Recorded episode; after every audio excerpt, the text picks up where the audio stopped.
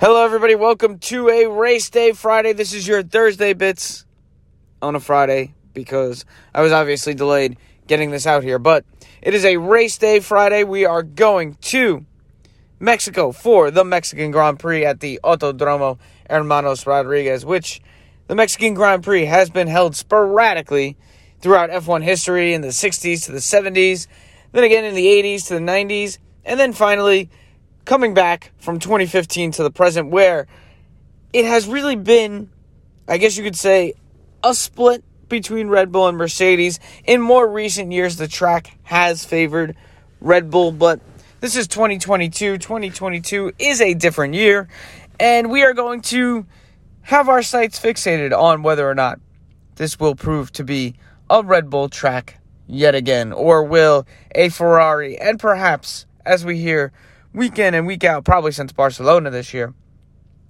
Will this be the race where Mercedes closes that gap? Or will something strange happen and we get a winner like from McLaren or Alpine? I don't know. Just saying, really excited. Mexico always brings a great venue, a great track, great fans. This is a year where Sergio Perez could possibly win this race as well. So, all those things combined make me really excited and should make you excited for this year's Mexican Grand Prix. But anyway, getting started with our Thursday bits. It's a race day Friday, and what would be the week of F1 without a little drama entering the race weekend? So, to start off with our drama, we have to rewind back to last week's American Grand Prix at the Circuit of the Americas. And as we know, at the American Grand Prix, there was a little incident between Fernando Alonso and Lance Stroll. Fernando Alonso is trying to make a pass on Lance Stroll. Lance Stroll jerks a little left, which he has a penalty this week for, by the way. Lance Stroll jerks left. Fernando Alonso clips the rear tire, rides it up, goes airborne, takes off like a 747 jet. Lance somehow controls that thing. Thank God these cars are heavier. But somehow controls that thing, scrapes the wall a little, pits, continues on, and in a spectacular Herculean effort, gets that car into seventh. Now, there was a problem at the end of the race. Fernando Alonso had his mirror flapping around, came off. Haas F1 lodged a protest, mainly because Haas feeling a little salty over Kevin Magnussen being shown the black and orange flag for other damaged parts early in the year. So, anyway, at the end of that race, Haas appeals, they make a penalty, and at first the FIA grants Haas's decision and decides that Fernando Alonso will receive a penalty. And long story short, he is forced to drop back to 15th. Now, of course, this being F1, that wasn't the end of the story. Alpine lodged an appeal. Alpine lodged an appeal basically saying that Haas should have appealed that earlier. And today, in the wee hours of the morning, I could not believe. You know, I guess because the FIA runs on European time, right? I was thinking, you know, this is a race that is held in North America. All the Formula One staff are going to be on the, you know, this side of the continent schedule, this side of the Earth schedule, this hemisphere, whatever you want to call it. So I figured we wouldn't hear anything until early this morning, at least when I would be awake. But I wake up this morning, I'm looking through Twitter, doing my usual doom scrolling on F1 Twitter, and lo and behold, Fernando Alonso and Alpine's appeal was granted by the FIA, basically saying that it wasn't possible, it wasn't impossible for Haas to meet the 30 minute deadline to lodge a protest, and basically saying that due to this, the Haas protest is null and void, and Alpine will be reinstated for P7. Now, I'm sure this won't be, I mean, I guess this really, I hope this is the end of the story. Uh, you know, I think it is important. I think this is the right decision. I don't think Fernando Alonso should have been penalized for that mirror. I think it would have set a bad precedent Uh, you know, listen, the big problem was that the FIA saw that Fernando Alonso's mirror was flapping around that whole time. They could have asked Alpine to do something about it. They did not during the race, and I don't think it would be fair to not tell a team they have to fix something and then after the race decide, oh, you know what, you guys should have fixed it. And I think that goes back to a bigger problem. And if you guys follow Chris Medland on Twitter, he's a great F1 writer, um, great columnist. He was basically talking about the fact that Formula One and the FIA are essentially making the same mistakes that cost Michael Masi his job. So Chris Medland wrote this in Motorsport Magazine. I think it's a very great article, and uh, it brings up a lot of good points. You know, and his argument basically was in this article on motorsport.com is essentially that last year, our criticism of the FIA was the inconsistency, and Michael Masi lost his job essentially due to not being consistent. This year, has been the same story. Not much. Can someone tell me what really has changed between this year and last year in regards to the consistency of the FIA, the consistency of the race director? We have seen numerous significant errors made throughout the course of this year. And I feel like, and maybe I'm wrong, but I feel like at least every other race. It feels like we are talking about some kind of late penalty, some kind of issue every week, week in and week out. I don't think we had that with Michael Masi. And listen, you could say what you want about Michael Masi, and yeah, he definitely screwed up Abu Dhabi. There is no doubt that he screwed it up. But I don't think we've seen this level of inconsistency from the FIA in the longest amount of time. And it's frustrating because Michael Masi lost his job. And we were promised that we would have something more consistent, something more concrete.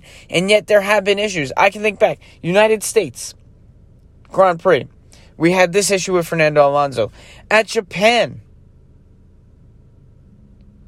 we had the issue with the safety car and the crane being on the track and what that procedure should be. At Singapore, we had issues with how Sergio Perez's safety car procedure was carried out.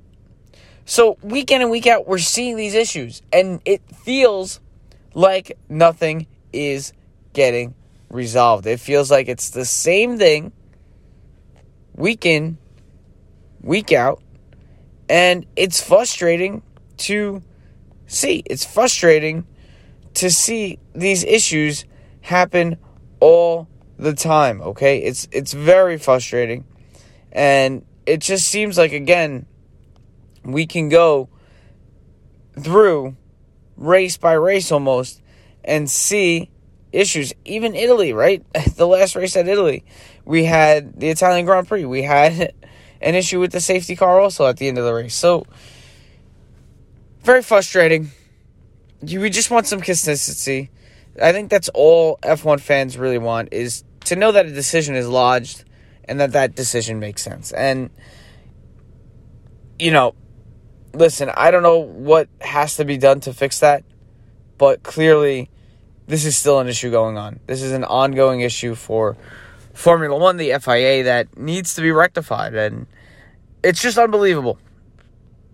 And I can understand why people are frustrated. And I hope we could just go into a race weekend where there are no question marks at the end. Because it's frustrating to wait. What do we have to wait now? The, to, until the next day or to four hours later to find out the official results of a race? God forbid something like this happen. And we did, right? Basically, we saw this in Abu Dhabi last year, where we didn't know who the champion was, technically, until hours after the race. And then, even still, there were question marks. But there's going to be a time if this doesn't get fixed. And thankfully, you know what? Max Verstappen, Red Bull, say what you want about the overspending. That's going to be a whole nother story. But Max Verstappen, Red Bull, clearly miles ahead in the championship, the world drivers and world constructors. So that won't be an issue this year. What about next year? What if we get a race, a race for the championship that is close? Are we going to be waiting hours? Is this going to be the norm? Because we don't want this to be the norm. So if you're going to fire Michael Masi for inconsistency, you got to get on your new race directors too. And do what you got to do. Work out race control to make things more efficient. I think the other issue we saw right at Circuit of the Americas too was track limits. Inconsistency there yeah, they were more strict about it, but still, people were posting videos of other drivers, not just the Red Bull drivers, but I believe other drivers too, that were essentially not following the same track limits as well and not getting penalized for it. I don't know why. I thought we were supposed to be like promised this whole like VAR type system. I haven't seen it used. I don't know if anybody else has, but I thought that was something that they were going to implement, unless I am wrong, and that was supposed to be implemented next year. I honestly can't remember, but I feel like I read that was going to be for this year. Why can't we do that? You know, we have the technology. It's really, I feel like we can work this out. I don't know. But that's my rant for that part of the race weekend.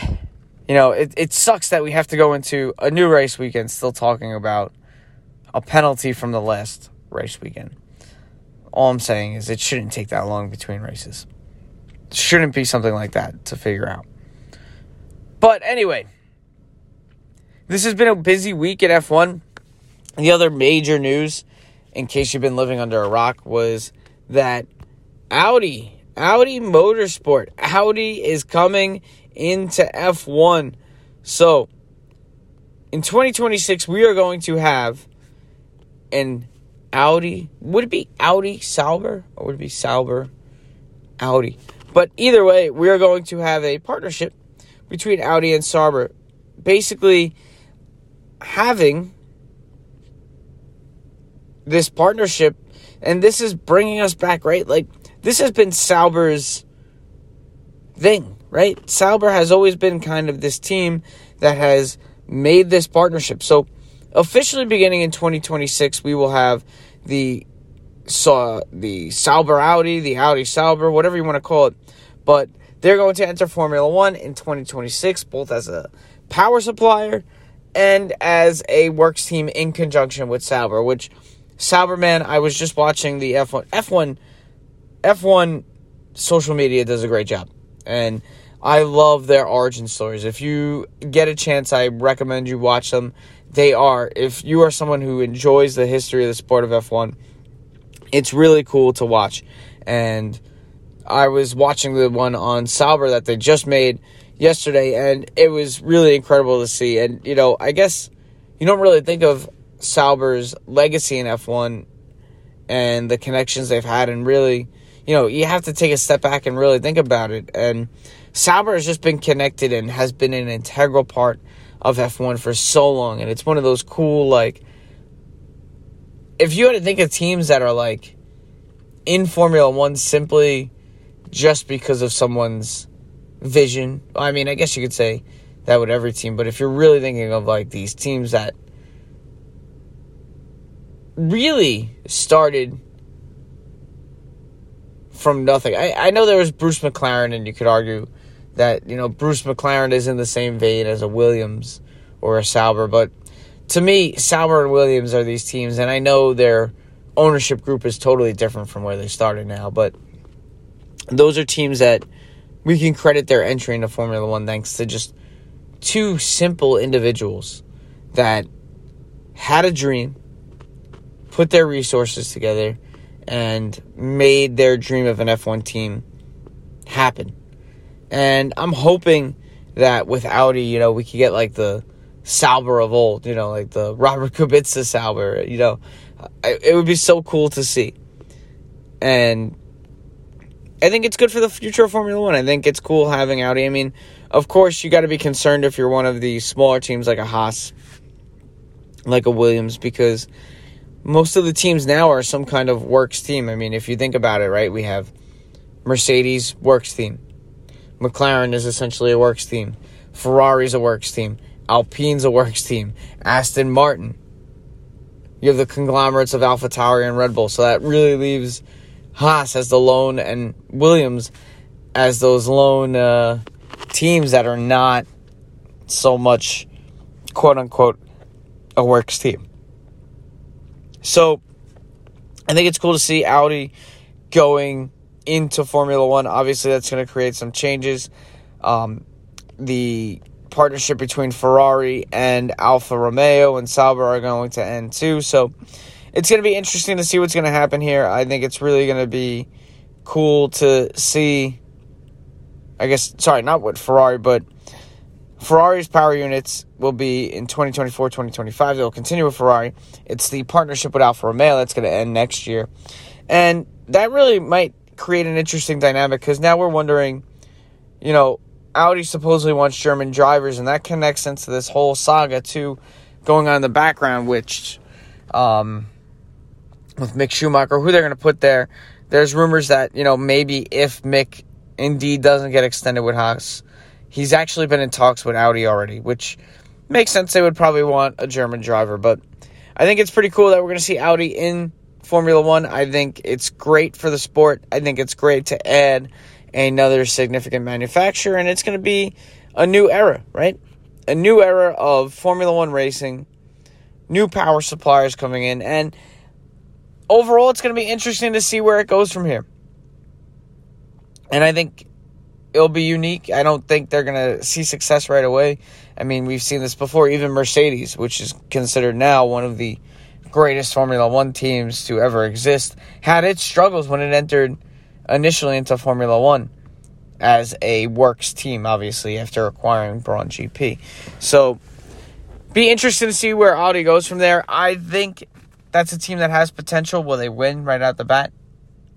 Probably not, because just of the nature that is Formula One. I mean, we've seen works teams come in and we've seen works teams fail.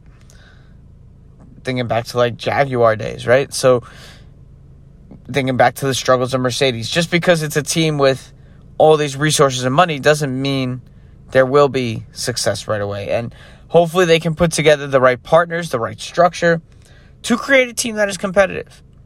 But I digress. Talking about the last part of our segment for today, for our Thursday bits on a Friday, the Mexican Grand Prix. Looking forward to this race, right? So, this race historically has been a track dominated in recent years by Red Bull, specifically Max Verstappen. I mean, we did have a Nico Rosberg win, and I believe two Lewis Hamilton wins in the past since it's been introduced in this, you know, turbo hybrid era of Formula One. This year is going to be a unique dynamic. Red Bull has been dominating the season. They look by far to have a great car that basically week in and week out, there is not a track that is not suited for this Red Bull. Now, I was reading somewhere where Toto Wolff has basically said, well, Mercedes thinks they can challenge the front at this race. And we shall see. The big thing people say with Mexico, and, you know, I, I don't know if anybody is familiar with this, but Mexico is higher above with elevation, and that wreaks havoc on some of these Formula One cars and the performance of them, especially with the engines and things like that. So, essentially what people are claiming is they can't guarantee whether or not this will still continue to be a Red Bull track. And historically, Mexico and the Mexican Mexican Grand Prix has not favored the engines of the Mercedes. Toto Wolff claims they've made enough upgrades and the draggy Red Bull, I believe they said, will not succeed so well here at Mexico. I don't know if that's simply true. I mean, I think I really still think that this is going to be the race for Red Bull to win. And you know what? Maybe Mercedes will surprise us. I mean, we got practice in a few hours. I will be glued to that TV. It is kind of funny though how we're just completely ignoring Ferrari. Like I feel like even the last couple weeks, Ferrari, Charles Leclerc is on five consecutive podiums, and I feel like, in my opinion, that hasn't been talked about enough. I know it's been mentioned. Obviously, it's on the top of my head because it's been mentioned, but I just feel like Ferrari kind of has had a better recent half of the season. It's just kind of flying under the radar. Another team too that you know what team I'm really excited for this week? And I'm honestly excited to see these guys week in and week out is Aston Martin. And I got to say, you know, say what you want about Lance Stroll, he had a mega qualifying effort. He did completely mess up that move with Fernando Alonso though. I mean, there was no doubt in my mind that Lance made you can even see if you look on that replay he jerks that wheel it's not even like a slight jerk it's a it's a big jerk to the left to clearly block off fernando and really resulted in a dangerous accident this isn't the first time lance has kind of used not so great judgment when it came to something regarding either I think back to Hungary where he kind of, you know, that accident was happening in front of him. And I understand those conditions were tough, but he came in literally like a wrecking ball. I know Valtteri Bottas gets a lot of critique for what happened with that race, but Lance Stroll, if you watch that replay, he was no innocent person himself either. So, but at the same time, I got to say, Aston Martin has made a significant turnaround. Sebastian Vettel was primed for a great finishing position at Circuit of the Americas until a messed up pit stop essentially cost him the race. Or not the race, but cost him a better finishing position in the race. And yet he still drove that thing to a seventh place finish. I mean, uh, I guess it's what now an eighth place finish, but still, he still drove that thing to a mega finish. I mean, the way Sebastian Vettel came back and I got to say, that race, again, we saw. I love seeing Fernando Alonso and Sebastian Vettel just showing their grit that they have as drivers. I mean, that is something that I think we are truly blessed to see in Formula 1. We are we should be grateful that these guys are still on the grid and it's going to be a shame when we lose Sebastian Vettel next year.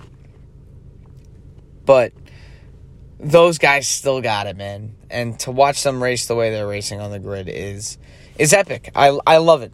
I really do. So I'm wanting to see if Alpine maybe Aston Martin can have a good race. Maybe Sebastian Vettel. He said he wants to go out on top. He wants to go out racing as hard as he can. And I wouldn't be surprised if we see, especially if the Aston Martin has made the strides that they've made.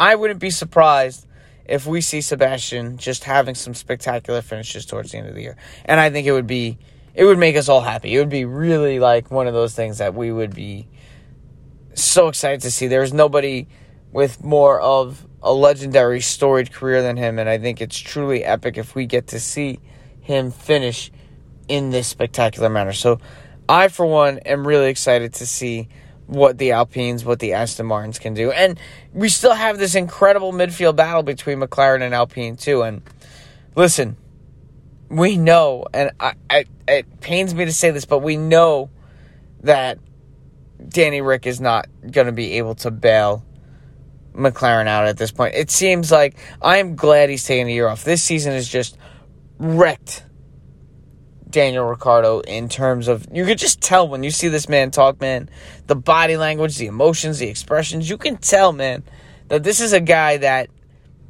has struggled. And, you know, it's one thing for a driver to struggle when he's like, you know what, I don't got it. But to hear Daniel Ricciardo just talk about him trying to push this car and that he just can't figure it out, it's painful to hear, man.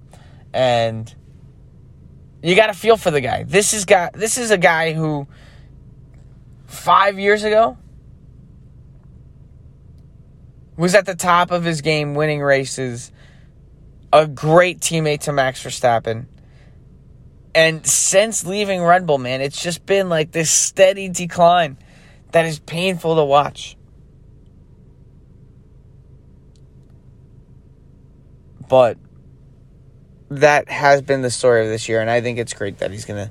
I think. Listen, I I also read somewhere that they're considering him for ESPN TV coverage.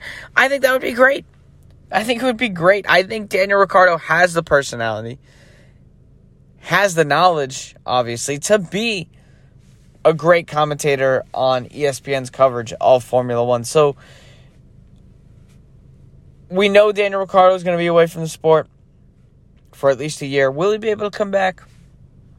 We have our doubters, but be interesting to see if he actually does get that job in the booth because I think that'd be cool. I think we'd all like that. I, I think that would be a big hit. And you know what? It would kind of bridge, right? If we're thinking, let's get real. One of the first stars of Drive to Survive was Daniel Ricciardo. And I think that's why so many people do love Daniel Rick too, is because of the connections they made with him on Drive to Survive. But more by watching Drive to Survive. You know what I forgot to bring up? And I just thought of this too. How did we completely miss like one of the most random pieces of Formula One drama was between Martin Brundle and Will Buxton this week? Like, what is going on sometimes with this sport? So, for those of you that aren't filled in, Martin Brundle's doing his whole, you know, grid walk, blah, blah, blah, blah, blah. Brad Pitt essentially blows them off. Big deal made about it. Martin Brundle rants on Twitter. Will Buxton comes in talking about how there is a set list and, you know, that we know who's approachable, who's not. And it was just a weird exchange. Like, why does this stuff happen? Why does this stuff happen? Why are Will Buxton and Martin Brundle I wouldn't want to say going at it on Twitter, but debating each other on Twitter. Like, why is this a thing? Karun Chandhok got involved. I mean, oh my god. The things that go on on F1 Twitter sometimes, guys. Like, it is a unique, a unique space. I don't know.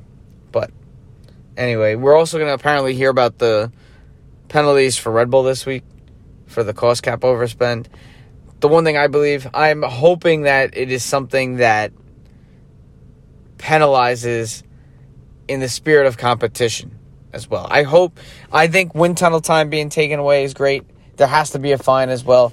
I think there needs to be something to say listen, if you're going to overspend your capability, either you're going to lose constructors' points, which I have no problem if they retroactively take away constructors' points from Red Bull for 2021 I would feel a championship at this point, taking it away. It wasn't a gross overspend. I feel taking away the driver's championship is a little extreme. I know, especially, you want to say it's not of the driver's doing. And you think Lewis Hamilton, I think Lewis Hamilton even said it himself. Lewis Hamilton doesn't want to win his eighth championship a year later. That's not Lewis Hamilton. That's not the driver, the competitor we know.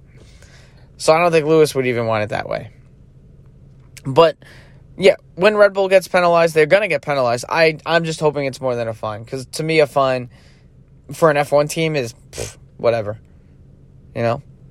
So, hoping it does something that actually limits their capability of developing their car for future years. I think that's an appropriate penalty. It says, hey, you want to overspend? Well, guess what? You screw yourself down the road for a year or two. And I have no problem with that. You know, your wind tunnel time is reduced.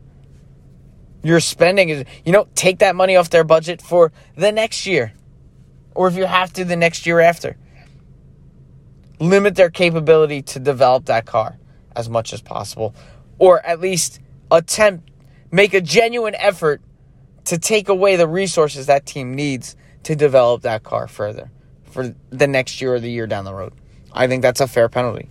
Because if you want to overspend, and again, the whole point of this budget cap was to bridge the competition together. And if you're going to flaunt those rules, take your penalty. Play in the midfield for a while.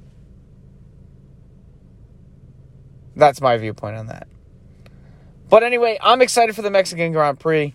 Gonna be watching practices today. Gonna be watching qualifying tomorrow. And of course, the race on Sunday. We'll get back to you guys with my race reaction either Sunday night, Monday. I'll get it out by Monday. Hopefully, it's a good race. Hopefully, it's an exciting race. And I will talk to you guys after the Mexican Grand Prix. Have fun. Enjoy the race. Wait, the race. The re, ah, the race weekend. Enjoy the race weekend and may the best man win.